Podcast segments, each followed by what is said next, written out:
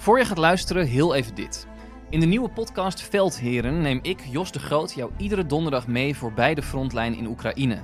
Dat doe ik samen met generaals buitendienst Peter van Um en Mart de Kruif. Zij hebben één duidelijk doel: aan jou uitleggen hoe oorlog werkt. Volg Veldheren in jouw favoriete podcast-app. Dit is De Lange Termijn, een wekelijkse podcast over investeren in aandelen, startups en crypto. Waarin Twan en Jasper jou bijpraten over alles wat er in de markt is gebeurd, hun beste ideeën en hun grootste fouten. Dit is geen financieel advies. Doe dus altijd zelf je eigen onderzoek.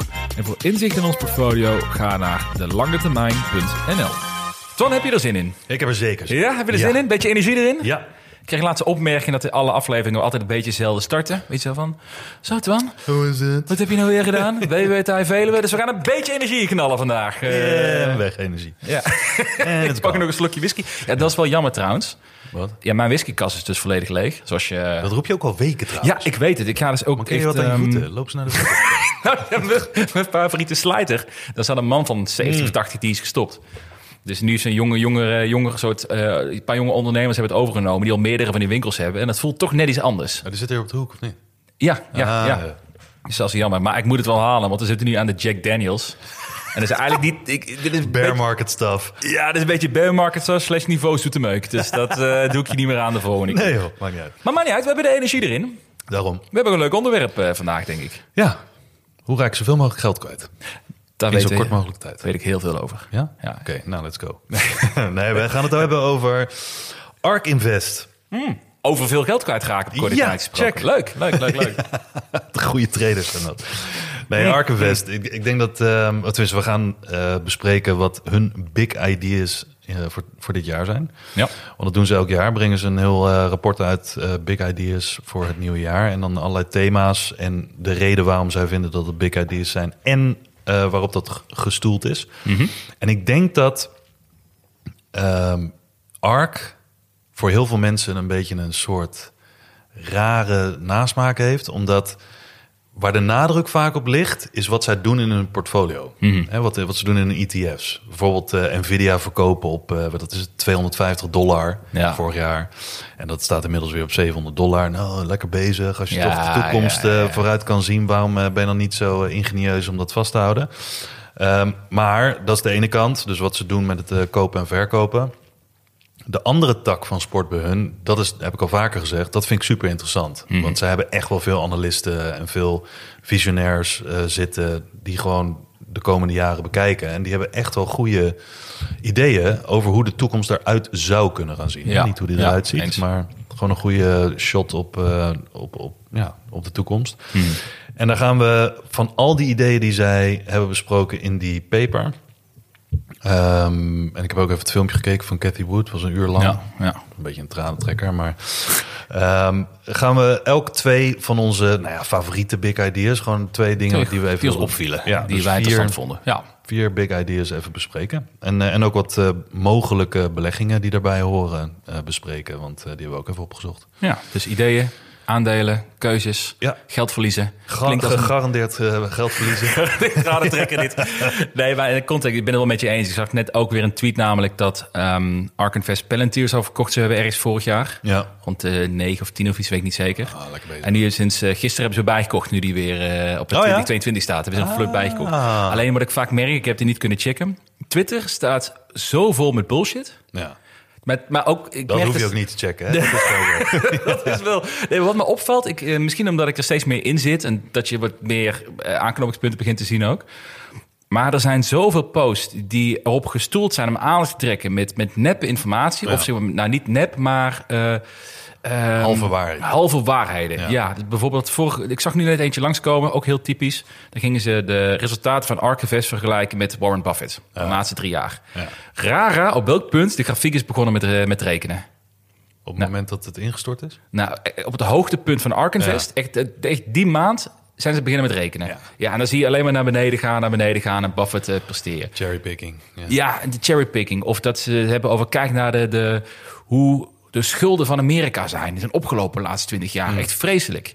Maar als je het naast de GDP zet van Amerika, zie je eigenlijk dat het exact dezelfde lijn is. Ja. Nog steeds een vreselijke ja, grafiek, ja. Maar, maar het, de context is zo belangrijk. En dat het ik merk hoe vaak dat echt niet bewust niet gebruikt wordt op Twitter. Nee, en, en wat ik daar... eh, iemand vroeg ook in de Discord bij ons... van eh, heb je nog eh, tips over wie je moet volgen op Twitter?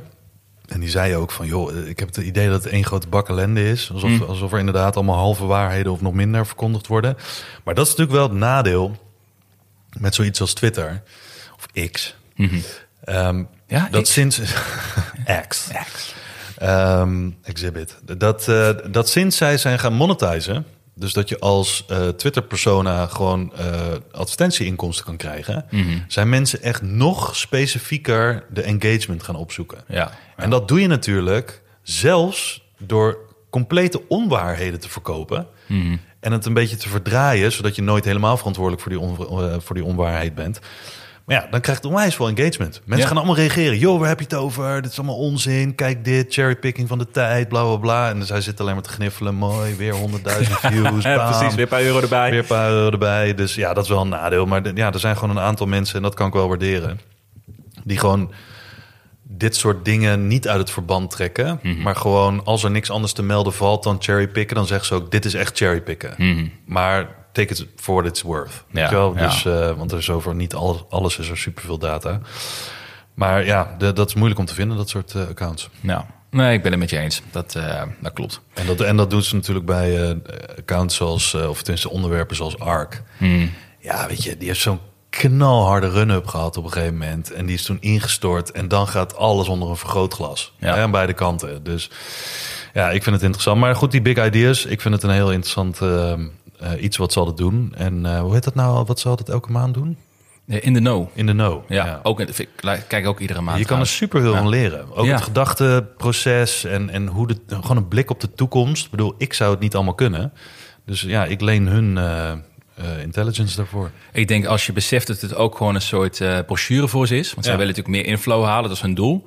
Dus sommige dingen zijn net iets harder aangezet dan misschien de werkelijkheid of andere bronnen. Als je weet dat je achterhoofd houdt en op die manier ook ernaar kijkt, is het gewoon heel interessant, Ja. denk ik. Dus daar gaan we vier dingen voor uitzoeken. Ja. Maar totdat we zover zijn, eh, portfolio update. Dus een snelle deze keer, denk ik. Ja, ik eh, lig helemaal plat. ik zie het zo steeds. En ik voel me dood van binnen. Nee, ehm, ja, joh, min, eh, wat is het? Min 0,2 procent. Ja, Een soort in limbo ben je. ja. Nee, er gebeurt echt helemaal niks. Nee. Vorige week was het volgens mij plus 0,2 procent. Dus de andere kant op. Nee, er gebeurt niet zoveel, omdat eh, crypto blijft een beetje liggen. Doe niet zoveel. En ehm, eh, er zijn een aantal posities in mijn portfolio die hebben het best goed gedaan, zoals Spotify. Oh ja, ja. Ehm, maar die heb ik eh, afgeschaald om naar een andere positie eh, eh, te zetten. En dat is natuurlijk korte termijn, dus dat zegt niet zo heel veel. Maar... En Tesla is eh, mijn grootste loser van, de, Nou ja. van het jaar. dus eh, al met al doet het helemaal niks. Nou, een rustige periode. Lekkere stablecoin. Is het nou het ergste wat er is? Dat, dat het echt niks gebeurt? Dat je geen Nee. om bij te kopen, niks, niks te verliezen, niks over te praten? Eh, Nou ja, ik zie ook niet zo heel veel kansen. Dus Ja. het, het reflecteert wel een beetje hoe het, hoe het zit. Maar ja, weet je, om nu op de, op de trein te gaan springen met Nvidia en dat soort dingen, dat zie ik allemaal niet zitten. Ik ben al lang blij dat mijn portfolio niet keihard de andere kant op gaat. En dat ik dan bijvoorbeeld de Max 7 eh, minus eh, Tesla eh, de lucht in zie gaan. En dat ik dan denk van, oh, ik sta op min 10, had ik maar dat gedaan. Was ik maar gewoon IWDA blijven zitten of weet ik veel wat. Ben je nou, ben je nou mijn verhaal vertellen of niet? Wat dan? Nou, het min 10% had ik maar IBDA gedaan. nou, hoe is het met jouw portfolio? Eh, nou, beter. Ja? Ja, ik dan? sta- ik sta- IWDA? Eh, beter dan vorig jaar. Eh met, met 7,7. Dus ik sta nog steeds in de enkele cijfers. Min, dus Oh, dat, is een- positief. ja, dat is een winstje. Ja, toch weer kleine stapjes gaan we vooruit. Ja, crypto heeft mij hier en daar wel een beetje gered. Al moet ik wel zeggen, inmiddels zit ik op 75% crypto. 75 procent? Ja, Kanonnen. Mede omdat aandelen iets wel gedaald zijn. Omdat ik alleen maar small caps heb Ja. tegenwoordig nog. En de rest allemaal in crypto. En dat gaat, een aantal daarvan gaan best wel hard. De Chainlink na vorige week gekocht plus 30% in die week geweest. 30% ja. Man, man, man. En de Bitensor is eentje die best wel hot is in de scene. Die is ook plus 120% sinds een paar maanden. Dus dat, dat, die tikken wel aan. Maar eh, nog steeds niet genoeg om in de zwarte cijfers Maar te komen. je- wat is de grootste oorzaak dan van die min 7,7 procent nu? Ja, dat, dat zijn onze spacevrienden. Dat is AST Space Mobile. Ah. Waar ik heel mooi zei, einde van het jaar van ik ga het even afschalen. Was toen 25% van het portfolio. Ja. Dacht, wil ik niet meer, die grote speculatieve posities. Maar hè, nog één weekje, want het kapitaal komt heel snel. Eh, niet wetende dat het kapitaal er heel snel kwam. En de verwatering ook. En Ik- toen ging het met 30. En ik weet nog dat we hier zaten, dat, dat jij zei van... eh, ik heb gisteren besloten om dat af te schalen. Ja. De dag daarna stortte het in. Ja. En toen zei je, als het niet was ingestort, dan had ik nu afgeschaald. Ja, ja, dat hadden Ja. we besproken. Ja, ja. Ja. Het stond er op 6, 6, 66 of zo. Ja. Ja. het is gewoon te groot. Ik wil dat gaan af. Ja, nou, het is altijd die dingen dat eh, altijd één dag te laat. Het was gewoon te greedy. Misschien moet ik dat gewoon zeggen. Ik had al lang eerder kunnen afschalen. Ja. Greedy. Dus, eh, maar dat maakt niet uit. We gaan eens wel wat compenseren met andere dingen. Bittensor. Hoop ik. Ja, komt wel goed. En lange niet- termijn portfolio. Nou, die zijn niet greedy. Nee? Nee, maar die, die doen het goed. Tenminste, dat portfolio doet het goed. Eh, plus eh 6,5 procent. Netjes. Ja, is een van de eh, hogere portfolio's, denk ik. Vergeleken met ook met, met Ja. de vrienden die we volgen. Ja, zeker. Nou, het is wat dat betreft doet het een beetje wat de markt doet. Want als je kijkt naar de Nasdaq, ook plus 6,5% en S&P 5%. Volgens mij staat hij nu, terwijl we dit opnemen, tegen de eh 5000 punten aan te hikken. Oké. Dus het zou nog best wel kunnen dat hij door, zijn, eh, door die 5000 grens gaat. Dat is natuurlijk wel zo'n psychologisch eh, level. Moeten we ook petjes kopen met eh 5000 erop? En ons lange termijn logo? Nee. Nee? Nee, nee, Oh, laten we niet doen. nou goed. Nee, we joh. wachten tot 10.000 dan. Petjes kopen met, met zo'n pijltje naar beneden. Doe de small caps die wij doen. Nee, dit Eh, Nee, maar de, en de, de, de beste performance van, van dit jaar tot nu toe. Eh, ik wou net zeggen, ik heb het idee dat we maar twee weken in het jaar zijn, maar we zitten al in februari. Maar dat zijn eh, Nvidia, CrowdStrike, ASML en AMD. Ik vind belach ik, ja, die belachelijk verkeerde woord, maar ik vind het bizar dat Nvidia gewoon plus 50% of zo doet dit jaar. Het is niet Het slaat helemaal Heb nergens jij, heb jij nog even, want daar hadden we het vorige week volgens mij over, dat super microcomputer? Ja? ja? Wat is er mee? Ik weet, die doet volgens mij eh, meer dan... Nou, nu ga ik het scherp Ja, zeggen, omdat ja, ik het ook ja, niet helemaal kan voorstellen. Maar volgens mij, wat is het, 200%, 160% dit jaar? We zijn een maand, we zijn een maand het Nee, jaar. dit jaar. Nou ja, jij gaat het opzoeken. Ja, ja, Eh, degene die het slechtst doen dit jaar, eh, Alibaba, Blok, mijn favoriete blok. 135% dit jaar. Ja, 135%. In één maand. In één maand. Holy crap. slaat er helemaal nergens op. Nee, nou ja, goed. Dus Alibaba, Blok, Tesla en Coinbase die hebben dit jaar eh, het slechtst gedaan tot nu toe. Ehm, en we hebben weer 100 euro ingelegd in de 21 posities die we in dat portfolio hebben. Want daar gaan we gewoon mee door. Het Oh ja. blijkt maar weer is. Gewoon maandelijks inleggen, goede namen kiezen, niks aan de hand.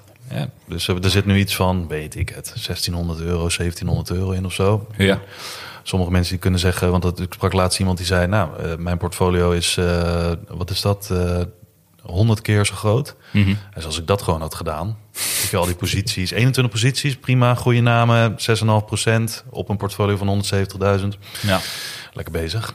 Wat ik trouwens leuk vond, nu we over portfolio's hebben. We hebben een eh, luisteraar, eh, Patrick. Ja. Die echt al OG van, Oh, ja. de, van de show. Nou, vind ik wel tof om te zien. Hij, ehm, hij vindt het erg als ik het vertel, want het staat openbaar. Maar zijn portfolio stond op een gegeven moment ook min 70% Wanneer? eh, anderhalf jaar geleden, twee jaar geleden, min 70 En toen, ehm, ik had het met hem erover. Dan is hij eigenlijk het enige wat hij gedaan heeft, is kiezen voor meer solidere groeiaandelen. Ja. Niet heel veel veranderd, maar de small caps eruit geflikkerd en meer op de Adobe en de eh Google's, dat soort bedrijven. Nu, kleine twee jaar later, staat hij plus 20 in totaal. Van min 70 Van naar min plus 70 20. plus 20 procent. Ja. Kanon. Zonder, Ja, zonder meer risico te nemen. Juist Ja. minder risico nemen, solidere groeiaandelen. Blijven zitten, blijven beleggen, blijven inleggen. En nu plus 20 procent twee jaar later. Nou, dat vind ik een... eh, Dat vind ik klasse. Ja. Dat is echt ook een goed voorbeeld voor mensen die denken van... ik ben alle hoop een beetje kwijt, want ik weet niet meer wat ik aan het doen ben. En ik wil niet in saaie groeiers zitten, om het zo maar te zeggen. Omdat Ja. dat, mensen hebben dan het gevoel dat ze het moeten goedmaken met nog meer risico. Mm-hmm. Nog meer volatiele eh, toestanden. Maar dat je zo'n voorbeeld ziet... Ja, het kost even wat tijd. Maar ja, twee jaar, wat is twee jaar? ja. Ehm, dat je van min 70 naar plus 20 kan. Nou, met solide techbedrijven. ja. Zonder eh, rare meuk, Geen, rare geen dingen. rare goktoestanden, weet ik veel wat. Nee, dus wat dat, dat is de stimulans, Ja. denk ik. Dat is echt lange termijn beleggen. Ik vind dat fantastisch. Ja. Alright. ehm je had nog een tipje of een feitje? We hebben nog een feitje. Meta? Moet je het echt over Meta gaan hebben? Nou ja, het is niet te stoppen. Het lijkt niet te stoppen. een soort Nvidia ineens. Ja, maar ja, ik, ik zat er dus over terug te denken over Meta. Die zijn, wat ging ze naar earnings? Plus 15 of plus 16 of zo, geloof ik? Ja, plus 20 procent de dag Plus erna. 20. Wat echt bizar is natuurlijk voor een Ja. megacap daarin. Maar als je kijkt naar waar ze, wat is het, ruim een jaar geleden stonden. Toen stond ze iets onder de 100. Ja. Niet vergissen, nu op 4,50 of zo. Ja, 4,40. ja, bijna anderhalf jaar geleden, ja. Dus, maar dan zie je toch, we hadden het er toen over. Hè? Dat we hadden, wilden toen niet in Meta investeren. Omdat we allebei het bedrijf niet zo zagen zitten als een lange termijn belegging. Maar we zeiden wel, het is wel een duidelijk undervalued. En Ja. we hebben nog gekeken naar de, eh, de groei van WhatsApp. We gekeken naar de groei van Instagram. Alle cijfers klopten. Ja. Ehm, nou, ook een learning voor ons, denk ik. Maar keihard afgestraft, en dat hebben we toen ook genoemd, Ja. op basis van het sentiment van die metaverse play. Ja, Dat ze, daar zo, dat ze daar zoveel geld in gingen storten. En dat ze in één keer- toen hebben ze ook gerebrand van, van Facebook naar Meta. Ja, en dat ja. iedereen zei van, ah, ze zijn het helemaal kwijt. Zuckerberg, eh, einde verhaal. Ja, en sindsdien, nou ja, moet je nagaan. Van, En- van het is 80 dollar naar, eh waar staat het nu op? 440, 450 of zo, denk ik. kanonnen. Maar, maar, maar ik zat eens terug te kijken naar de cijfers. Hè. Dat jaar waarin dus de koers naar beneden ging... omdat men bang was voor de, de, de zware investeringen in de metaverse. Mhm. Dat jaar hebben ze nog steeds meer dan 30 miljard winst gemaakt. 30 miljard winst. Ja, daarvoor was 40 miljard. Het had niet eens enorme impact op wat ze aan het doen waren... onder eh, maar, de, de, de uh, below the line. Dus het Must is, be ja, nice. must be nice. Must be nice. En nu gaan ze dividend betalen. Nu gaat er in alle ETF's en eh whatever. Ja, wat Denk was het? Wat is het? 0,2% dividend? Ja, niet zo heel veel, nee. Nee, oké. Ah, is wel lekker. Maar zou dat een voorloper zijn? Denk je dat daar een Google... En, oh, eh, ja, Google... App- Apple doet het al trouwens, hè? Apple doet het al, ja. Maar Google En ook Microsoft dividend gaat betalen? Oh, je trouwens, waar Microsoft- de meeste doen het eigenlijk al. Ja, nee, maar je zou, ik, ik denk wel dat in de toekomst.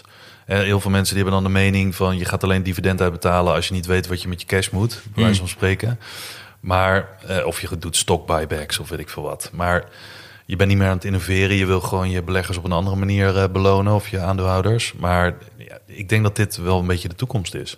Hmm. Hè, voor heel veel bedrijven die winstgevend zijn en zo groot zijn, dat ze ook nou, op die manier gewoon. Ja, dan heb je gewoon een extra play. Want ineens zijn ook mensen die niet geïnteresseerd zijn, omdat ze puur zeggen: ik investeer in niks wat geen dividend geeft. En in- ineens is Meta dan, eh, ja, ik kan niet zeggen nu interessant, maar Ja. ja, interessanter voor die doelgroep. Ja. Nou, ja, we gaan, het, we gaan het meemaken. Ik vind het eh, bijzonder. Niet verrassend dat ze het beter doen dan ik had verwacht, maar niet verwacht dat ze zo zouden stijgen. Nee. Ik denk weinig beleggers. Ik heb trouwens wel iets ook wel grappig. Ik, zat eens te- ik kreeg een WhatsAppje van een maat van mij. Daar zat ik mee te, te lunchen destijds. Toen eh met er rond 80 veneten stond. En hij, hij, we zaten allebei in de media. Hij zit nog steeds in de media. En hij heeft, hij heeft toen flink gekocht. Want hij, was, ja, hij wist net als ik, zeg maar, omdat we allebei in de media zitten, hoe ontzettend stikkend het is voor adverteerders. Om het, Ja. iets mee, rondom het meta-infrastructuur eh, voor advertenties in te kopen. Ze zei, ja, dat staat helemaal nergens op. Een redelijk beginnende belegger, die heeft iets van 10.000 euro denk ik of zo erin gelegd. Meen je? Gewoon als zijn eerste aandeel, meen ik. Een van zijn eerste aandelen. En die appte mij vorige week. Zei van, eh, yo Jap, heb je het al gezien? Gewoon naar eh, 400 plus is hij. Ik zei, ja, maar je hebt vast niet alles aangehouden, eh, vastgehouden. Ja, jawel. Ja, ik, ik kijk nu pas in mijn app. Dus, Ik kijk nu pas in mijn app. ik kijk nu pas in mijn app. Kijk, Ik- dat zijn, ik heb dat zijn de beste bij. beleggers, hè, die gewoon niet Ja. kijken. Zo mooi toch? Ik zei, oh, ik zie nu pas dat hij eh, 400% gedaan is. Wat is er gebeurd? Heeft hij mij? Ik Weet ik Ik dat? hou van die mensen. Echt serieus. Ik vind het zo fantastisch. Zo van, oh ja, ik keek toevallig. Maar dat was grappig, want... eh, nou, niet om dit te lang te maken, maar ik weet nog dat ik met iemand in de coworking space waar ik werk zat. Die is inmiddels naar Dubai verhuisd. Maar die was toen net met haar man be- begonnen met beleggen. En ik weet nog dat wij het erover hadden gehad met dat hele verhaal van Nvidia. Van ja, dit kan niet Mm. gekker en zo. Maar die is toen ingestapt volgens mij rond de 200 dollar. Ja. En die zei, ja, we hebben gewoon In Nvidia. Nvidia gekocht. In Nvidia. Ah, ja, ja, ja. En ik zei, waarom Nvidia dan? Ja, dat lazen we op eh, allerlei nieuwsartikelen en zo en dit en dat. en gewoon helemaal geen, niet bewust ervan. En toen, eh, ik appte daar van het weekend, omdat eh, ze zat nog in een groep. Ik zei, hoe gaat het trouwens met je Nvidia? Ze zegt, dat weet ik niet eens eigenlijk. Moet ik even aan mijn man vragen. en toen zei ze, holy shit, niet normaal. Ik zeg, heb je hem niet verkocht? Nee? Vergeten? Nee, vergeten. Dus ze zegt, ja, moet ik verkopen nu dan? Ik zei, nou ja, dat moet je, moet je lekker zelf weten. Maar ze zei, wat is hier gebeurd, joh? Oh, ik ga stoppen met mijn baan. Nee, ja, Ken, ken je de meme van de, van de, de Jedi's? De, de, de, de left curve, mid curve, right curve? ja, ja, ja. ja. Dit, dit, dit is zo typisch. Left curve van, ah, ik koop, want de prijs gaat omhoog. Net Ja. zoals nu bij eh, Nvidia, die, die, eh, die dame van jou gedaan heeft. Right curve is echt, eh, ik ben zo dom om te poepen. Nee, de, mid- mid-curve is dan... ja, maar Nvidia heeft een PE van eh 55 en een groei van 10. Dus dat betekent dat ze overvalued zijn. De fair value ligt lager. Dus Ja. moet minimaal 30% dalen. Want dat, nou, zo'n hele analyse maken, dat is mid-curve. En ehm, die fase moet je doorheen. En dan kom je right curve. Dat is ook weer, ja, met aandeel gaat omhoog, dus ik koop gewoon. dus uiteindelijk gaat iedereen van left curve dat, dat ingewikkeld maken... tot uiteindelijk, ja, het gaat omhoog, dus ik koop gewoon. En ja, dat is, dat is de... Koop gewoon wat omhoog joh. Dat is de ultieme positie. Als je daarin komt, de right curve, dan, eh, dan eh, hoef je niet na te denken en het gaat goed. Ja, en die stelling dat eh, de beste beleggers zijn dode beleggers of beleggers die niet meer bij een account kunnen. Ja, nou ja, dat blijkbaar weer. Ja. Nou, over goede ideeën gesproken, Ja. los van de meta. Een mooi bruggetje naar onze vrienden van Ark Invest. Die inderdaad af en toe wel redelijk wat tomaten tegen hun gezicht gegooid hebben gekregen. Maar dat doet geen afbreuk aan de ideeën die ze Nee. hebben.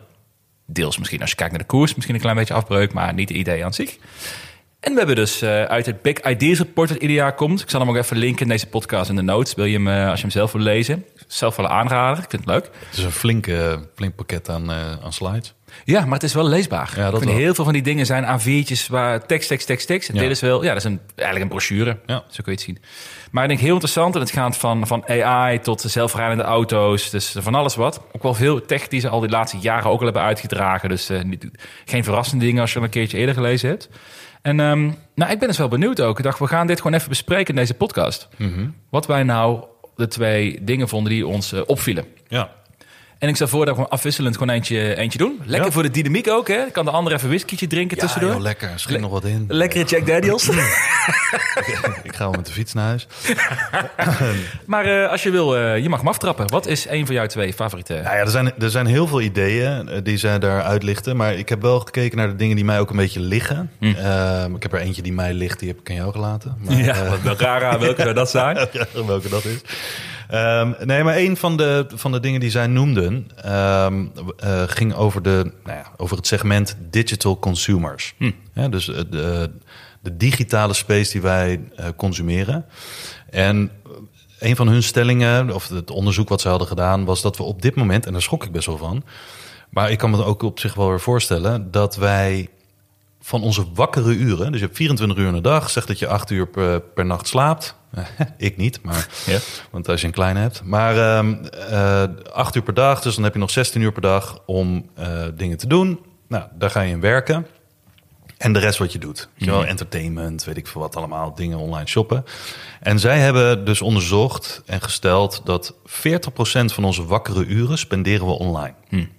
En ik denk dat veel mensen doen er meer in, andere mensen doen weer minder. Maar over het algemeen gemiddeld 40% van onze wakkere uren doen we online. Verbaast me nog niet eens trouwens. Nee, dat verbaast me ook niet. Nee, als je ziet hoe vaak je dingen doet online. Ik bedoel, eh, nou het maakt niet uit. Van shoppen tot aan eh, Netflix, weet ik veel wat. Ja. is allemaal online. Ja. En het gaat dan over consumeren. Hè? Dus niet wat je op je werk gebruikt om productiever te zijn voor je werk. Want dat, zijn, ehm, dat is niet consumeren. Oh, echt in je vrije tijd? Ja, 40% echt, in je vrije tijd. Oh, joh. Ja. Ja. Dus 40% van onze vrije tijdsuren spenderen we online.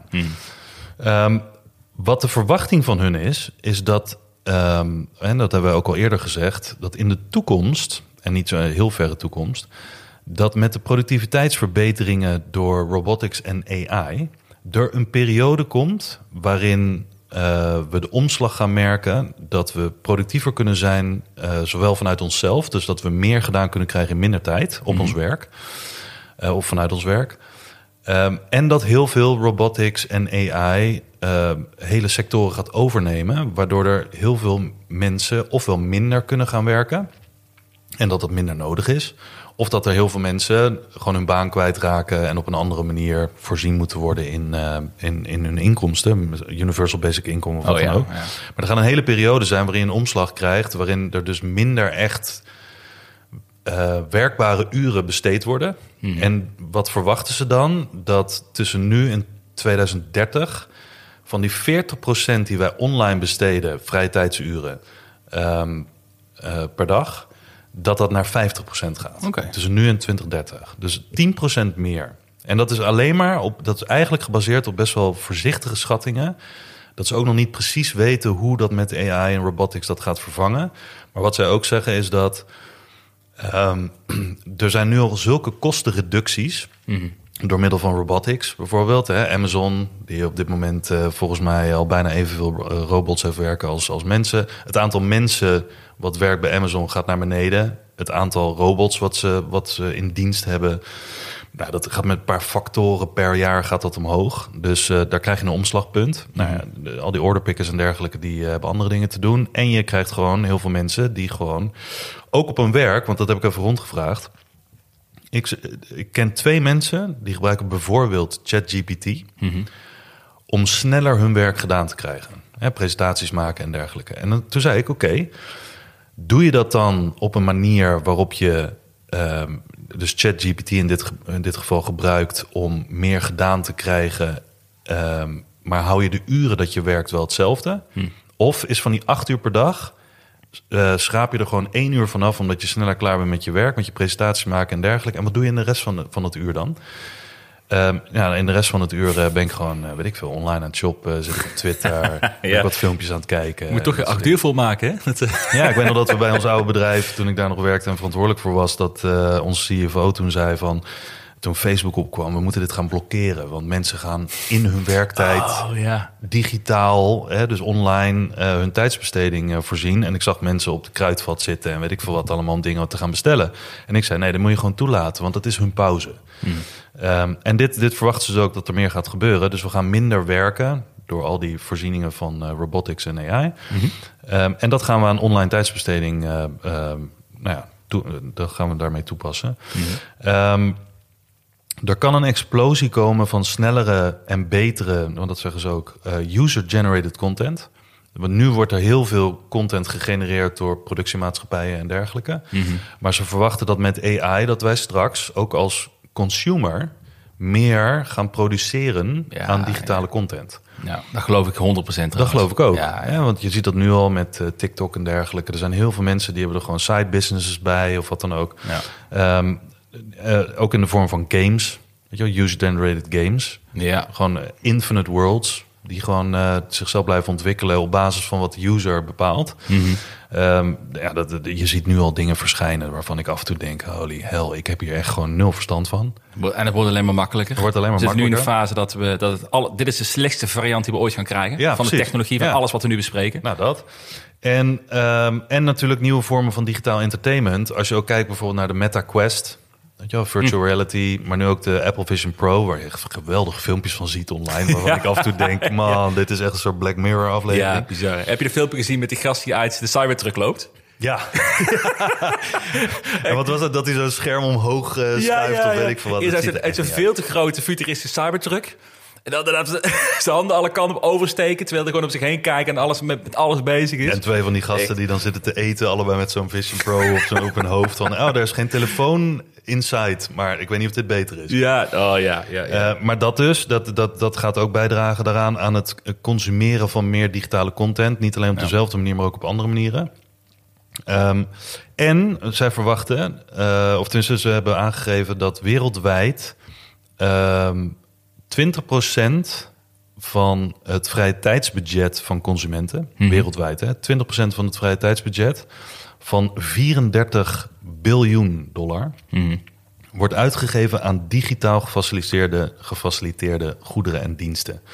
Eh, dat kan van online shopping zijn tot aan het eh, consumeren van content, Netflix, dergelijke. Tot een abonnement op de lange termijn. Ja, tot abonnement van Als we maar 1% van deze groep binnenhalen, ook zo'n Ja. mooi argument. 1% van de tand binnenhalen. Ja, dus 20% wordt, wordt aan eh, van de vrije tijdsbudgetten. eh, want, ja, want je kan ook nog naar de Efteling en dat soort dingen. Maar eh, dat wordt uitgegeven aan online goederen en diensten. En ze verwachten dat in de komende zeven jaar, dus eigenlijk een beetje tot aan t- 2030, want op een of andere manier neemt iedereen 2030 als een soort target datum. Ehm, dat dat jaarlijks met 16% kan stijgen van 1,8 tot 5 biljoen dollar. En dat is dan goed uiteindelijk in 2030 als het dan zo allemaal uitwerkt. Maar ze denken eigenlijk dat het sneller gaat. Dan zou dat niet 20% van het vrije tijdsbudget aan online zijn, maar 43%. Dan wordt het Eh, echt een flinke markt. wordt het flinke 43% markt. Ja, is echt veel. En ik zie het ook al, hè, want als je bijvoorbeeld, als ik kinderen eh, zie hoe die hun tijd besteden. Tuurlijk, iedereen die gaat nog buiten spelen, maar dat komt vaak omdat ouders zeggen van joh, eh, rot op, ga even van dat scherm weg, Ja. ga even buiten spelen. Ehm, maar als je ziet hoeveel ze nu al spenderen aan dingen waar ik vroeger alleen als kind bijvoorbeeld, ik, de, de enige keuze die ik had was buiten spelen, binnen spelen of gamen. Ja. En had je een console nodig. Weet je, was niet eens online en dat soort dingen. Maar was, ja, dat, dat waren je enige keuze- keuzes. Maar nu YouTube, eh, weet ik veel, eh, Fortnite, al dat soort dingen.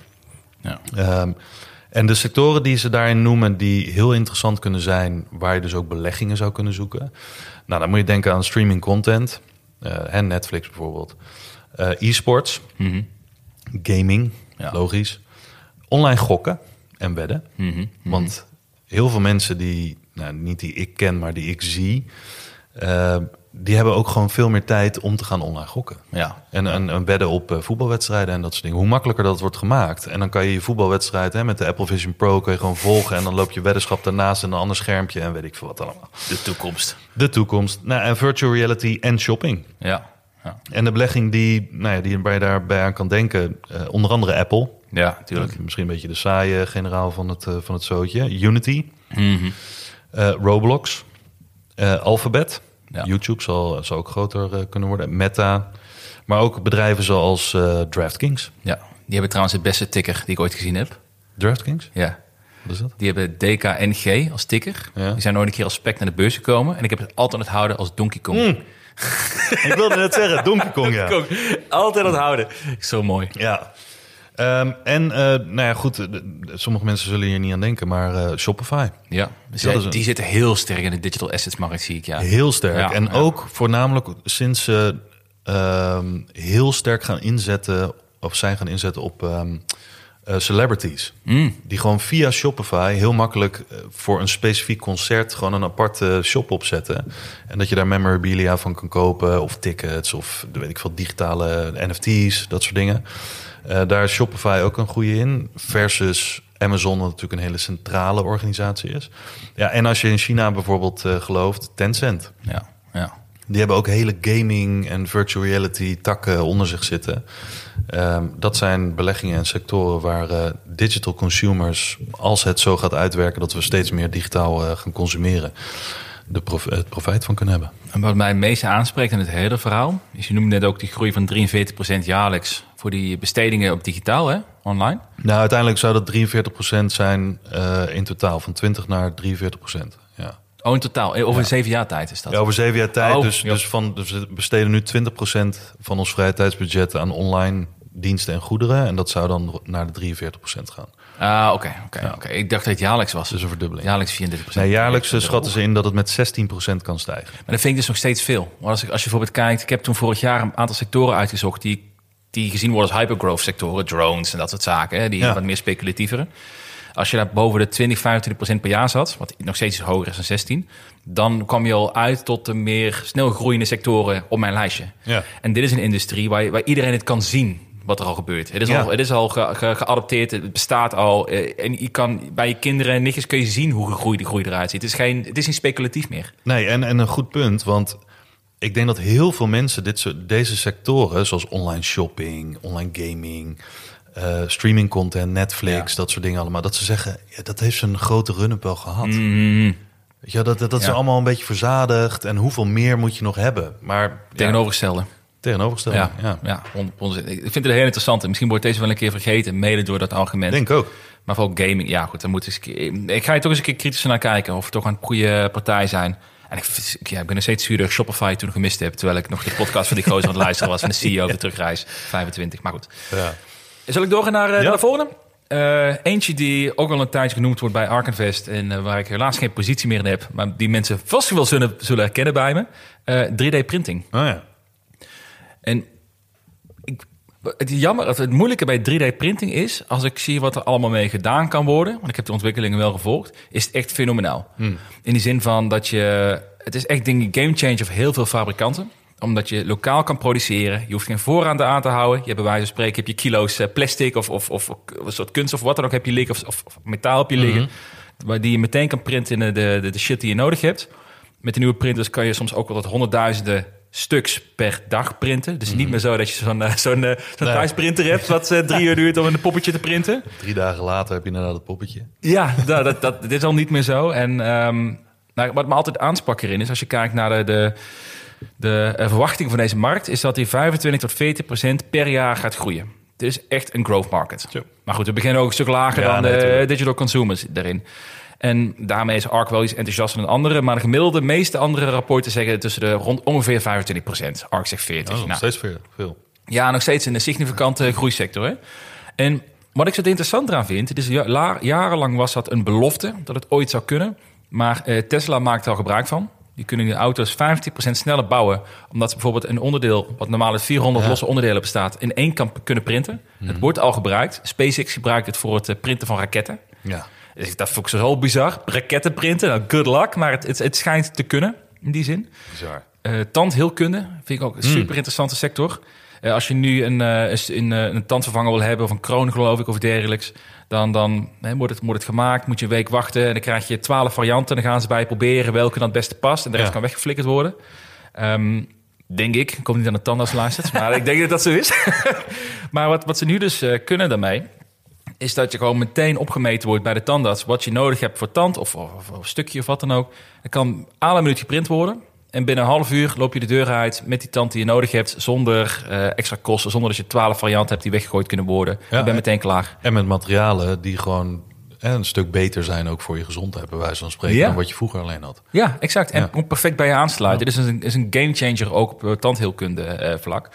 En wat ik ook heel mooi vond, nog een simpeler voorbeeld... is eh, Adidas en Nike gebruiken beide om schoenzolen te printen. Oh ja? En dat kunnen ze dan op een bepaalde manier doen... waardoor ze veel minder materiaal nodig hebben... maar de zool sterker is dan wanneer ze het nu maken. Ah. En omdat ze, als ze het zouden moeten maken zonder 3D-printing... Is het, is het heel complex om bepaalde vormen of wat dan ook te krijgen. En nu krijg je met kunststof krijg je het gewoon voor elkaar. Ja. heb je gewoon een, een zool geprint in een minuut tijd. Want dan maak je het voor de helft of minder dan de kosten. ja, want dat is ook zoiets. Hè? Dat, dat, dat zag ik ook laatst bij iemand die daar helemaal in was gedoken. Die zei ook, heel veel mensen denken dat 3D-printing iets gaat doen... wat iets wat al bestaat vervangt. En dan Mhm. goedkoper, sneller, meer on-demand, meer customized. Maar hij zei, we kunnen nu vormen maken... die we met andere methodes niet konden maken. Dus er Ja. ontstaan hele nieuwe productcategorieën. Mhm. Ja, Dat Exact. is alleen al, dat, dat is een, een nieuwe markt in Ja. die zin, of een verlengde van de markt. Waar je eerst totaal niet aan kon komen, omdat met bochten en dergelijke, met diverse materialen of grondstoffen, dat dat eigenlijk nooit kon. Want Nee. het verhittingsproces en dergelijke, dat, ja, dat werkte gewoon niet. En nu kan het wel. Ja, nou, ja, precies. Dus je kunt, er komen gewoon nieuwe dingen komen eraan. Een ander mooi voorbeeld, zonder dat te veel voorbeelden te geven... en dan krijg je een idee wat allemaal gebruikt wordt. Ze gebruiken die ook voor, ehm voor autostoelen. Dan heb je dat, dat, dat schuim heb je erin, in Ja. autostoelen. En dat is natuurlijk best wel een groot, kolossaal ding om dat te vervoeren ook. Ja. Maar ze kunnen nu dus met Freefoam, dus van Desktop Metal is dat, eh, bekende. Die, eh de, de print je eigenlijk gewoon iets wat, wat maar 2 centimeter hoog is. Ja. Dus er is gewoon één sheet aan, aan kunststof. En als ze dat verhitten, neemt dat de vorm aan van zo'n stoel. Ah, Dus je, je kunt bij spreken voor, voor de, de, de, de, het gewicht en, de, en de, de, de ruimte die de maaksprok één stoel inneemt, kun je tien stoelen bez- bezorgen. En op locatie gewoon pff, fryen en eh, de airfryer en hoppakee, je hebt de stoel. Dat, dat soort dingen, dat, dat zijn soort innovaties die komen. denken. Nee, precies. Maar dat bedoel ik. Dus deze markt is nog steeds zo jong en kan nog steeds zo ver komen. Eh, alleen er is één grote uitdaging. En dat zie je nu ook terug als je kijkt naar de aandelen op dat gebied. En dat is dat 3D-printing of 3D-printers zijn gewoon nog steeds een enorme forse investering. Je hebt gewoon aan tonnen zit je te denken om iets te hebben wat je echt massaal kan gebruiken. Ja, en laten we eerlijk zijn, wat gebeurt er in een periode waar rente hoog staat en mensen ontslagen moeten worden? Wie gaat als laatste investeren om je productieproces net iets efficiënter Ja. te maken met dingen die zich nog niet bewezen hebben? Ja. Die coole gadgets zijn volgens de meeste mensen op eh, managementniveau, denk Ja. ik. Behalve die ene nerdy techneut die het eh, super vet Ja, vindt. precies. Misschien high-end dingen wel die heel customized voor één persoon gemaakt moeten worden voor weet ik veel hoeveel duizenden euro's. Ja, juweliers gebruiken bijvoorbeeld ook 3D-printing Ja. steeds meer. Ja, Dat, bizar. dus, dus daar heb je, dan heb je niche, maar daar ga je geen, bedrijf, geen, geen beursgenoteerd bedrijf op runnen. Nee, Dus dat precies. zijn niches. Ja. En dat is denk ik de uitdaging nu. Daarom als je kijkt naar, naar aandelen die interessant voor zouden zijn... eh, heb ik een paar die eh, in de 3D-sector specifiek zitten. Dus eh, Velo 3D bijvoorbeeld zitten daarin. Materialize, is mij zelfs een Belgisch bedrijf als ik mij niet vergis. Desktop Metal heb je, je hebt Stratasys en, dr- en eh, 3D Systems. Dat zijn een beetje de vijf gangbare. Ehm, alleen ik zou er wel mee oppassen op dit moment, omdat er een enorme consolidatieslag gaande is. Heel veel bedrijven hebben de groei niet kunnen maken die ze nodig hadden. Het geld raakt op. Eh Stratasys probeerde al Desktop Metal over te nemen, maar die Ah. worden ook weer indirect een andere willen weer overgenomen worden. Dus het is echt een enorme kaalslag is daar gaande. Dus ik zou op dit moment helemaal niet durven kiezen wie daar de winnaar in gaat worden. Maar dat het een interessante industrie is voor de toekomst en dat het een blijvende industrie is, daar is volgens mij iedereen het wel over eens. Toch? Van mij betreft wel. Ja, dit is en wat Ark ja. betreft ook. Ja, Ark ook. Ja, ja, Ja. die geloven er ook al jaren in. Ja. Dus, eh, dus de interessante, misschien niet voor nu, maar eh, interessante dingen om in de gaten te houden waar ik zelf echt in geloof. Grappige side note, een een vriend van mij die, die zit in Bulgarije en die, die zit dus nu letterlijk te kijken om ehm, op een stuk land eh, huizen 3D te printen. Oh, ja. ja. En er is één iemand die heeft zo'n zo'n printer, zo'n 3D-printer. Dat gaat natuurlijk wat anders dan dat je figuurtjes en zo maakt uit eh, metaal en dergelijke. Want dit gaat over het algemeen volgens mij gewoon over natuurlijke materialen die je dan gebruikt en dan 3D-hutjes eh, print. Bizar eigenlijk, hè? Maar überhaupt dat je daar al aan kan denken dat het mogelijk is om een soort, nou, het is geen resort, maar laten we zeggen een resort te bouwen op basis van 3D-printen van huizen. Ja. Ik vind het echt... echt Maar gewoon, ze, ze 3D-printen raketten. ja, dan kan, dan kan hij zo'n huisje ook wel doen. Nee, maar dat klopt. Maar de perceptie dat het allemaal kleine dingen moeten zijn... dat, dat, Nee. het gaat al veel verder dan dat. Maar we hebben in ons hoofd zitten van... het zijn leuke kleine speeldingetjes Ja. die je kan printen. En dat zal ook, een, om, zal ook een omslagpunt krijgen qua kosten en, en aanbod en dergelijke. En inderdaad de kapitaalintensieve manieren om zo'n apparaat te krijgen. Ja. Dat zou ook allemaal in de toekomst wat minder worden. Want volgens mij hadden zij het er ook over dat die kosten gaan steeds meer naar beneden. Ja, ja, ja, ja, ja. Dus eh, interessant. Alright. Jouw eh, tweede. Mijn tweede, smart contracts. Hm, ingewikkeld. Ja, heel ingewikkeld. Nou ja, ik denk dat heel veel mensen denken aan smart contracts en dan gelijk aan eh, crypto en nou ja, het hele verhaal van daar moet ik allemaal niks van weten. Maar er zijn oprecht grote bedrijven en banken die ook al aan het kijken zijn naar smart contracts in de zin van eh, softwarecode op een publieke of private blockchain. Mhm. Ehm, en laatst zei iemand van, ja, heb je dan ook DAM contracts? Ja, die heb je Goeie ook, vraag. Want die bestaan nu overal. DAM contracts zijn eigenlijk, hè, niet omdat, het, eh, omdat de inhoud dom is wat erin Hmm. staat, maar je hebt altijd een middleman nodig om een contract te tekenen tussen twee partijen. Eh, ga uit van je huis. Weet je, je hebt al een nota- notaris nodig. Ehm, als je auto verkoopt, heb je ook een middleman nodig die dat verifieert. Als wij een weddenschap afsluiten eh, en we zeggen van nou, we, we gooien er eh 1000 euro in, in die weddenschap, dat jij hoger eindigt dit jaar dan ik qua rendement. Heb ik dat gezegd? Nee. En aan het eind van het jaar zeg je: nee, dat was niet de afspraak. Ja, Nee, dat ja, was ja, niet de afspraak. Nou, met een smart contract op code gebaseerd stel je gewoon een aantal voorwaarden vast. En heel veel mensen zullen het misschien wel weten, maar voor de mensen die het niet weten, het is gewoon puur code die zegt: als dit gebeurt, dan dat. Ja. Ehm, wij leggen allebei 1000 euro in. Als aan die criteria is voldaan, die dus van tevoren bepaalt, en hoe publieker de informatie is, hoe beter dat natuurlijk is voor dat smart contract, dat er ook geen eh, bias in zit, dat er geen meningen in zitten of wat dan ook. Een soort jury eh, of arbiter. En dat aan het eind van het jaar automatisch degene die het hoogste rendement heeft, paf, daar gaat het geld naartoe. Ja. En ook met de actes bijvoorbeeld van huizen. Waarom zou je een notaris nodig hebben in de toekomst? Je zou kunnen zeggen van nou, hè, je logt allebei in in een eh, digitaal systeem met je digitale identiteit. Er worden wat checks gedaan, eh, gewoon door het systeem zelf, niet door alle andere mensen. Je uploadt wat gegevens en vervolgens je stort het geld in een smart contract. Vervolgens gaat de akte gaat over naar diegene. De ene krijgt het geld, de ander krijgt de akte. Hartstikke simpel. Ehm, dat zijn dingen die nu natuurlijk, hè, blockchains krijgen over het algemeen een beetje een slechte naam, omdat het allemaal aan crypto en scams en dat soort dingen wordt verbonden. Maar JP Morgan is er al mee bezig. Larry Fink van BlackRock heeft gezegd, dit heeft de toekomst, want alles wordt digital straks. Alle real world assets worden straks uiteindelijk op een blockchain eh, gezet. Waarom? Omdat het een openbare ofwel privé ledger is, afhankelijk van hoe de blockchain in elkaar zit, eh, waarop verifieerbaar is eh, alles wat is afgesproken. Ehm, en wat ARC dus zegt, is, dat vond ik wel een aparte statistiek, dat de waarde van financiële assets, eh, ik wist dat niet eens, ik heb af en toe die cijfers gehoord, dus alle financiële assets in de wereld zijn tussen 2000, eh, het jaar 2000 en 2020 van 140 biljoen dollar gestegen naar 510 biljoen dollar. Ehm, en op basis van die groei alle gatekeepers die je nodig hebt, want je hebt altijd een arbiter nodig en altijd een facilitator, dus een bank of een notaris of wat dan ook, die hebben daar ongeveer 17 biljoen aan verdiend. Dus ongeveer 3,3% nemen zij aan fees en, en kosten ehm, van die groei. Ehm, en dan kan je bijvoorbeeld een voorbeeld bedenken zoals eh, KYC. Dan moet je bij elke exchange, de Giro, weet ik veel wat allemaal doen. Eh, know your customer. Het kost gemiddeld meer dan 1000 dollar per klant om te voldoen aan alle vinkjes. Weet je wel, anti-money laundering.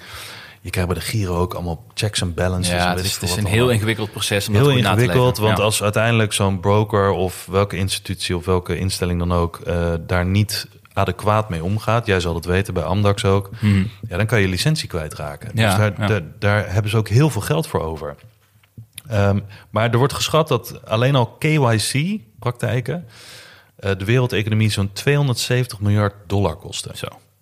Omdat je daar gewoon heel veel gatekeepers van nodig Maar, maar oké, eh af, advocaat van de duivel. Hè? Eh, Mag je dat zo stellen, dat het de wereldeconomie zoveel geld kost? Want uiteindelijk komt het geld ook weer terecht bij mensen in de, die KYC diensten verlenen. Het geld komt weer in de economie terecht. Ja, tuurlijk. Maar uiteindelijk kan je zeggen dat een, een bepaalde regulatie, dat is mijn mening, een bepaalde regulatie heeft ervoor gezorgd dat er heel veel mensen betrokken moeten worden bij processen die nog niet geoptimaliseerd zijn. Ja, dus dus- die niet, die, heel, die niet frictieloos zijn. Ja, ze zouden dit bedrag kunnen besparen, zou je eigenlijk Ja, zeggen. misschien dat je niet Ja. de hele 270 miljard kan besparen, maar misschien dat je geld erop kan besparen, waardoor er hè, weer nuttigere banen, bij wijze van spreken, Ja, worden ja. gegenereerd. Ja, natuurlijk het laatste wat al die financiële instellingen willen... is dat eh, ze minder winst maken. Ja, maar, ja, maar dan zouden ze op andere manieren winst kunnen maken, bij wijze Ja, van spreken. Ehm, want dit soort toestanden, zoals smart contracts, eh, eh, wereldwijde blockchains en dergelijke, kunnen natuurlijk ook gewoon, omdat het frictieloos is, kunnen meer mensen er gebruik van maken, meer volume. Dus uiteindelijk heb je dan minder fees nodig, en maar verdien je er nog steeds genoeg aan. Ja, dat is waar. Dat is waar. Maar bepaalde eh, voorbeelden, bijvoorbeeld notariskosten, rechtbankkosten, eh, administratiekosten van gemeentes, weet ik veel wat, je, je, je parkeervergunning, dat soort dingen allemaal. Mm. Ehm, administratietaken die nu veelal door mensen gedaan worden en iedereen moet tol betalen om mee te kunnen doen. Want wij denk ik in Nederland realiseren ons dat niet. De meeste mensen die een bankrekening hier aanvragen bijvoorbeeld, ja, die gaan door wat processen heen, moeten wat dingen uploaden. Ehm, of misschien zelfs per post insturen. Weet je, ik heb geen idee. Sommige banken doen dat misschien nog. Of per e-mail. Daar heb ik ook eh, überhaupt een hekel aan. Stuur je scan van je paspoort door via de e-mail. Ja, lekker. Ja. Nou, in Oost- Oost-Europa eh, lopen er al twintig tvannetjes rond met een nieuwe bankrekening, denk ik. Je mag er geen disclaimer op zetten, want dan telt hij opeens niet meer. Nou, dat. Ook, ook weer zoiets gek. Ja, joh. Nou, goed, dat is allemaal super inefficiënt. Ehm, maar om mee te doen aan een, met een bankrekening... eh, worden de meeste mensen wel goedgekeurd. Maar er zijn ook mensen die worden gewoon afgekeurd. Ja, de Rabobank heeft een heel verhaal gehad... van mensen die bepaalde dingen deden waar ze het niet mee eens waren... terwijl het helemaal geen rare uitgaven waren. Hè, paf, doei, Ja, na ja, 30 ja. jaar. Eh, ja, maar joh. Eén keer 10 euro naar een eh, Coinbase overgemaakt ja. je bent. Ja. dat soort dingen. Dus uiteindelijk, eh, zegt ARC ook, smart contracts, dus op code gebaseerde arbitrage en verifying, dus eh, de verificatie, zouden al die of de meeste belemmeringen en hoge kosten aanzienlijk kunnen verminderen. Ehm, en een van de dingen die zij noemen, en daar had ik nog niet eens echt aan gedacht, want ik, mijn perceptie is altijd eh, van stablecoins. Hm. Ja, want stablecoins zijn eigenlijk niks anders dan een tokenized versie van bijvoorbeeld de US dollar. Ja. ja. Ehm, jij geeft US dollars, jij krijgt een tokenized versie daarvan terug. Nou, wat is het voordeel daarvan? Dat kun je frictieloos via je eigen wallet naar een andere wallet sturen. Er, er komt geen bank aan te pas en dergelijke. Ehm, dat uitgevers van die stablecoins nog wel eens de winnaars zouden kunnen worden omdat wat zij zeggen is dat de opkomst van stablecoins, uh, die digitale toegang bieden tot bijvoorbeeld de Amerikaanse dollar, heel interessant zijn voor mensen en economieën die niet altijd toegelaten worden tot het dollarsysteem. Uh, nou, er zijn er meer in de wereld die niet toegelaten worden dan wel ja, toegelaten worden. Ja, ja. Um, en gelopen, uh, gedurende de afgelopen drie jaar is het aantal dagelijkse actieve stablecoin-adressen wereldwijd met 93% op jaarbasis gestegen. Van 171.000 adressen naar 1,2 miljoen adressen. Enorme adoptie. Dus. Enorme adoptie. Uh, heel veel mensen zullen zeggen van, joh, wat de fuck uh, moet ik ermee? Ik heb gewoon euro's, waarom zou ik daar een tokenized versie van hebben? Maar in heel veel delen, delen van de wereld is dat wel interessant. Ja. Maar dat, dat mag ik daarop in, ja. inhaken? Ik, dat vind ik namelijk interessant als we het hier hebben over de toekomst van crypto bijvoorbeeld. Hmm. Kijken we heel erg vanuit de, de, onze Nederlandse bril daarna, ja. onze westerse bril. Waar uh, veel dingen best wel goed geregeld zijn. De Mhm. euro is redelijk inflatievast, relatief dan de dollar idem. Maar om ons heen natuurlijk zoveel landen die, wat jij zegt, waar mensen heel slecht toegang hebben tot banken, maar gewoon niet naartoe komen, niet toegelaten worden, uh, met enorme inflaties te maken hebben. Ja. Waar dit echt een, een, een lifesaver voor ze kan zijn om het te kunnen pikken aan de Amerikaanse ja. dollar. Ja, en het is zelfs, wat zij ook zeggen, maar daar ben ik het ook al mee eens, omdat het op, in dit geval, hè, bijvoorbeeld neem uh, USDC, mm -hmm. uh, stablecoin die uitgegeven wordt door Circle, waar Coinbase ook in zit. Um, dat is op een publieke blockchain. Mm -hmm. Dus je kunt letterlijk alles volgen. Qua anti-money laundering is het veel makkelijker om criminelen op te sporen. Hè? En ook veel goedkoper ja. trouwens. Ja. Want je kan er gewoon, het is gewoon code. En je kan er een ander softwareprogramma op zetten om dat te tracken. Bijvoorbeeld, hoe noem je dat nou? Chain analysis. Ja. ja, ja. Uh, die kan ingeschakeld worden. En dan kun je gewoon letterlijk de herkomst en het gebruik en waar het allemaal heen is gegaan, et cetera, kun je gewoon allemaal volgen. Dat is veel ja. lastiger met dollars zelf. Ja, zeker. Ja. Um, Nou, en uiteindelijk zeggen zij ook van tokenization van traditionele assets en real-world assets ehm, heeft een nou, best wel een vlucht genomen en ook best wel credibility gekregen, omdat er nu ook, en ik weet niet of heel veel mensen dit weten, letterlijk staatsobligaties zijn uitgegeven op de blockchain. Via ehm, in dit geval stablecoins, of dus niet stablecoins zelf, maar een vorm van tokenization van die staatsobligaties, wat je normaal gesproken via instituties moet doen en eh, op de, de Giro moet verhandelen en dergelijke. Ehm, maar de staatsobligaties op de blockchain ehm, zijn in 2023 gestegen van 100 miljoen dollar naar bijna een miljard Jezus. dollar. En in dat klinkt natuurlijk heel veel. 1 miljard waarschijnlijk in de hele ecosysteem is weinig. Maar als je, Ja, kijkt, maar- als je de groei ziet. Ik had niet verwacht dat het nu al zo sterk was gegroeid. Nee, dus eh, zij zeggen ook, dit gaat in de, in de toekomst eh, veel meer toenemen. En daar hebben we hem weer, Larry Fink van BlackRock, onze grootste, meest influential eh, finance person of vermogensbeheerder. Die heeft ook al aangegeven dat er zijn schaalvoordelen, kostenvoordelen, snelheidvoordelen Ja, ja, ja. te halen uit blockchain toepassingen en het tokenizen van traditionele assets. Waaronder ook aandelen.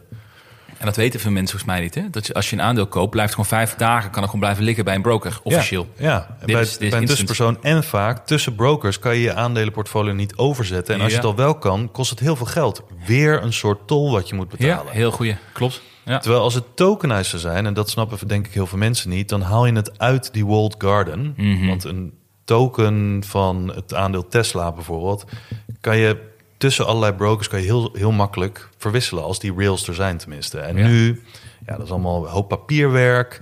De nieuwe broker moet een hoop KYC, KYC doen, et cetera. Waar is dit vandaan gekomen? Waar heeft u het mee gekocht? Bla bla bla. ja. Er zijn gewoon hele hoge kosten mee gemoeid. Nou, als je het dan hebt over wat voor beleggingen je dan aan kan denken, dan heb ik het niet alleen over, hè, want daar denken veel mensen denk ik aan, en niet alleen over crypto. Maar je zou eh, bij crypto bijvoorbeeld Ethereum, Solana, Avalanche, dat zijn allemaal ehm, eh, blockchains die, eh, die dit faciliteren, de smart contracts. Maar ook, wat ik net al zei, Circle of Coinbase. Hm? Circle is nu nog een privébedrijf, private bedrijf. Ik zit erin nu. Oh ja? Ja, via een start-up investment of een scale-up investment. Ehm, en Coinbase. Oeh, dat, dat wordt een leuke, denk ik hoor. Ja, die gaan, ook, eh, die gaan ook een eh, IPO maken als het Ja, goed ja, is. ja. Dus dat, dat wordt nog wel leuk. Eh, hopelijk. Je weet het nooit. Ja. Even afwachten. Als je de volgende keer met drie gouden horloges hier aankomt, eindelijk dan... Nog een keer drie gouden horloges. Nee, maar dus, dus ook die. Maar die bestaat al een tijdje. USDC, die is echt groot aan het worden. Ook in Zuid-Amerika. Gigantische groei. ja. Maar ook PayPal. Ah, ons lievertje. Nou ja, de PayPal die heeft dus een stablecoin gelanceerd. Mhm. Waarmee zij ook zelf zeggen: in ons ecosysteem en tussen onze merchants en dergelijke, is dit veel frictielozer. Dus gewoon eh, PayPal USD heet dat. Eh, en eh, nou ja, dan heel veel mensen die zeggen dan van ja, wat, wat moet zo'n. Hoe kan je verdienen aan een stablecoin? Mhm. Nou, op dezelfde manier als dat je aan alle andere dingen kan verdienen. Fees.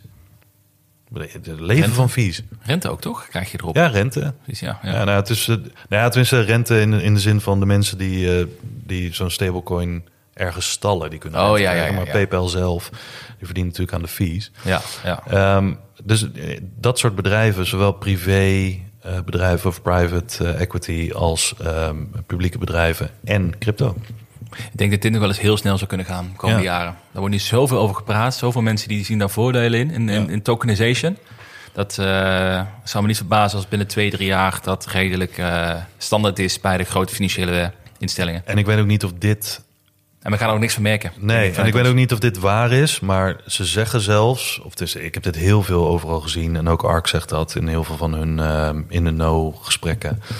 Ze zeggen, als je het over adoptie hebt van eh, cryptografische technologie, dan zullen waarschijnlijk stablecoins de adoptie faciliteren en Mhm. niet Bitcoin en Ethereum en dergelijke, want er zullen veel meer instellingen wereldwijd gebruik maken als eerst van stablecoins, terwijl ze het niet weten. Ja, nee, maar dat is, dat is toch Ja. de- uiteindelijk de ware adoptie. Ja. Dus als je als eindgebruiker niet eens weet dat het de blockchain is of met crypto te maken heeft. Maar Ja. het werkt gewoon fijn, het werkt snel en makkelijk met weinig kosten. Ja, en een digitale euro, waar heel veel mensen het over hebben, CBDC, dat wordt ook gewoon een stablecoin.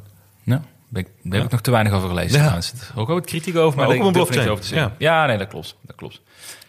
En nog de laatste. Ja. Die haakt er een klein beetje op in. Ja. Ik vind het heel blij dat je hier mij overlaat. Want jij bent hier normaal gesproken de Bitcoin Dead natuurlijk. Maar eh, fijn dat je mij eh, ook even mijn, eh, mijn werkgever laat plukken. Want dat was een... Tuurlijk. nee, ik denk de laatste. Maar ik, ik vond die, wat hier met name interessant is... Dit is ehm, een bitcoin-allocatie hebben ze erin gezet. In een van de top 14 eh, trends of technologie. En dat doen ze al jaren. Ze zijn al jarenlang bitcoin-adept bij, bij Ark Invest ook. Eh, maar ze hebben dit met een specifieke reden. Of in ieder geval waarom het mij opviel voor deze keer. Het, het gaat niet alleen om... eh, Bitcoin gaan omhoog, dus uh, yippie zeg maar. Maar er zijn twee dingen die, mij, ehm, eh, die me opvielen in dit verhaal. En eentje daarvan is als je dus kijkt naar de, de ontwikkelingen van Bitcoin de laatste jaar.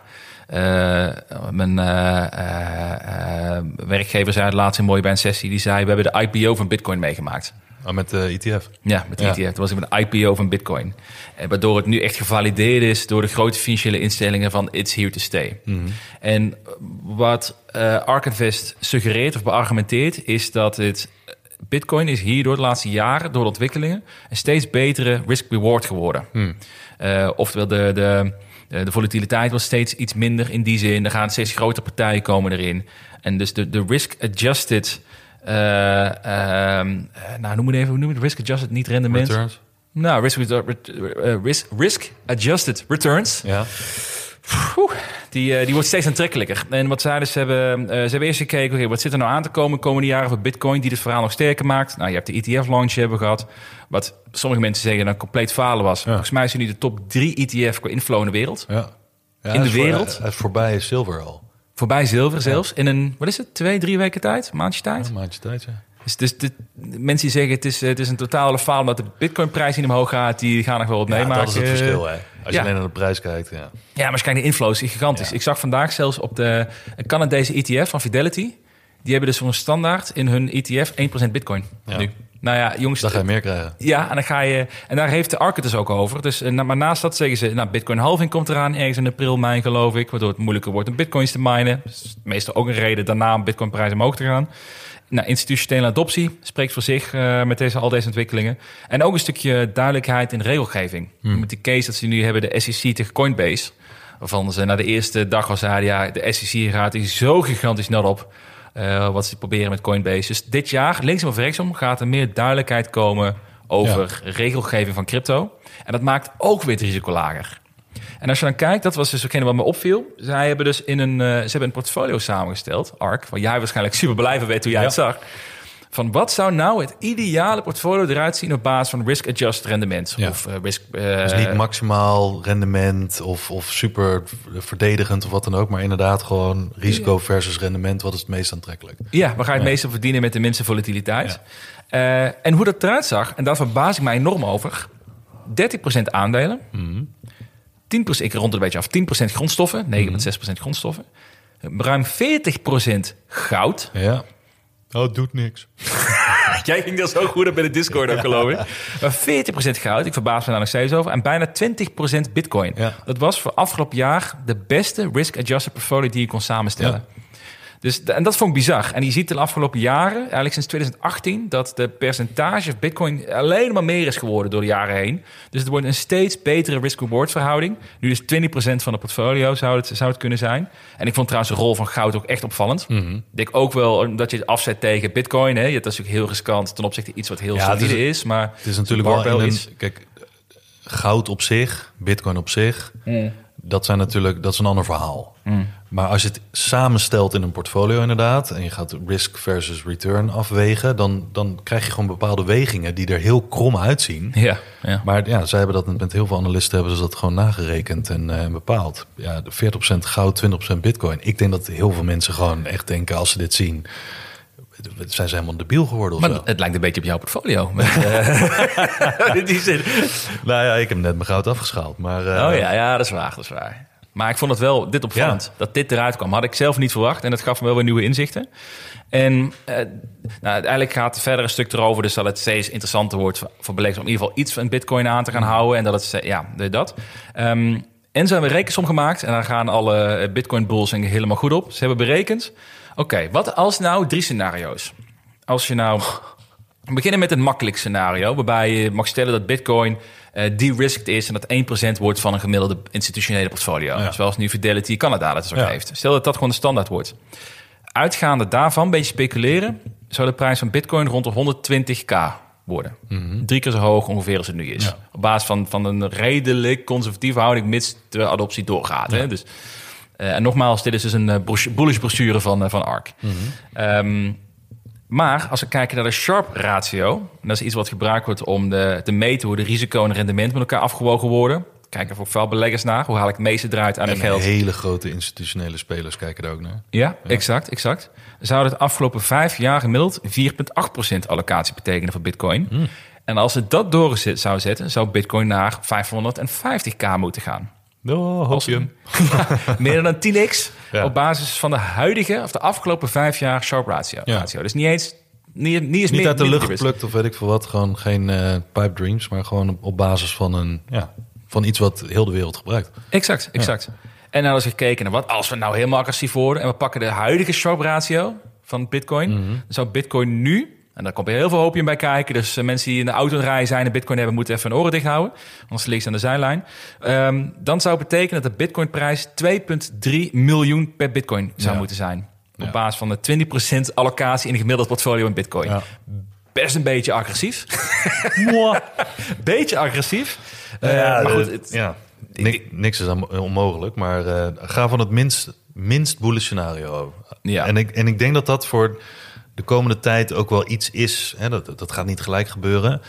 Maar ik heb veel ehm, speeches gevolgd, ook van traditionele finance mensen.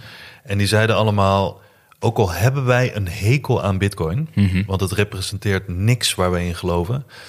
Wij krijgen straks van al onze klanten te horen dat als wij niet tenminste in onze portfolio samenstellingen in ieder geval 1% allocatie voor bitcoin hebben, en dan trekken ze hun geld weg. Want 1% versus de returns die je kan krijgen, hè, daar hebben ze het over, risk-adjusted returns, Ja. Eh, dat kunnen we niet meer veroorloven. Dus ook al willen we het niet, we- er komt straks vraag dat het wel moet. Ja, want anders ga je die gewoon die 2% op een hele portfolio per jaar ga je missen of die 1% extra wat een andere haalt. Ja. En als je 4 of 5% per jaar eh, belooft en je haalt eh, 1% meer of minder, tikt wel aan. Ook al hebben we er zo'n hekel aan, het ja, maakt niet uit. Maar ik vind dan ik, dat is misschien wel de ultieme eh, adoptie in die zin als mensen dat gaan uitspreken zonder daar meteen ontslagen te worden. En de stamp of approval. Ja, dat Ja. is het stem of approval. Dus eh, nee, ik vond het heel interessant om vooral vanuit dit perspectief ernaar te kijken. Mhm. Dus ik ben langzaam weer een beetje bitcoin aan het kopen. langzaam, langzaam, langzaam. Langzaam, totdat we bij de 2,3 miljoen zijn en dan ga je all in. Jazeker. Oh. Ja, op het moment dat we de full bull market zijn, dan eh, snap ik het. Hey, maar we hebben dus eh, eh, digital consumers besproken, 3D-printing, smart contracts en eh, bitcoin-allocatie, risk-adjusted rendement. Eh, er staan nog tien andere in het rapport van ARK. Kun je ze zelf lezen als je het leuk vindt. Ik zal ze een link zetten in de, de show notes, dus je kan, eh, kan downloaden. Aanrader, denk ik als je een techbelegger bent. Hè? Heel leuk idee. Ja, leuk om naar te kijken. We gaan hem, eh, we gaan hem afronden. Ja. Ik zie ook dat je de Jack Daniels op hebt. Smikkelen zeker, hè? Ja, man. Meer. Ja, nou, laten we dat maar niet doen, denk ik. Hey, eh, dank je allemaal weer voor het luisteren. En eh, tot de volgende week.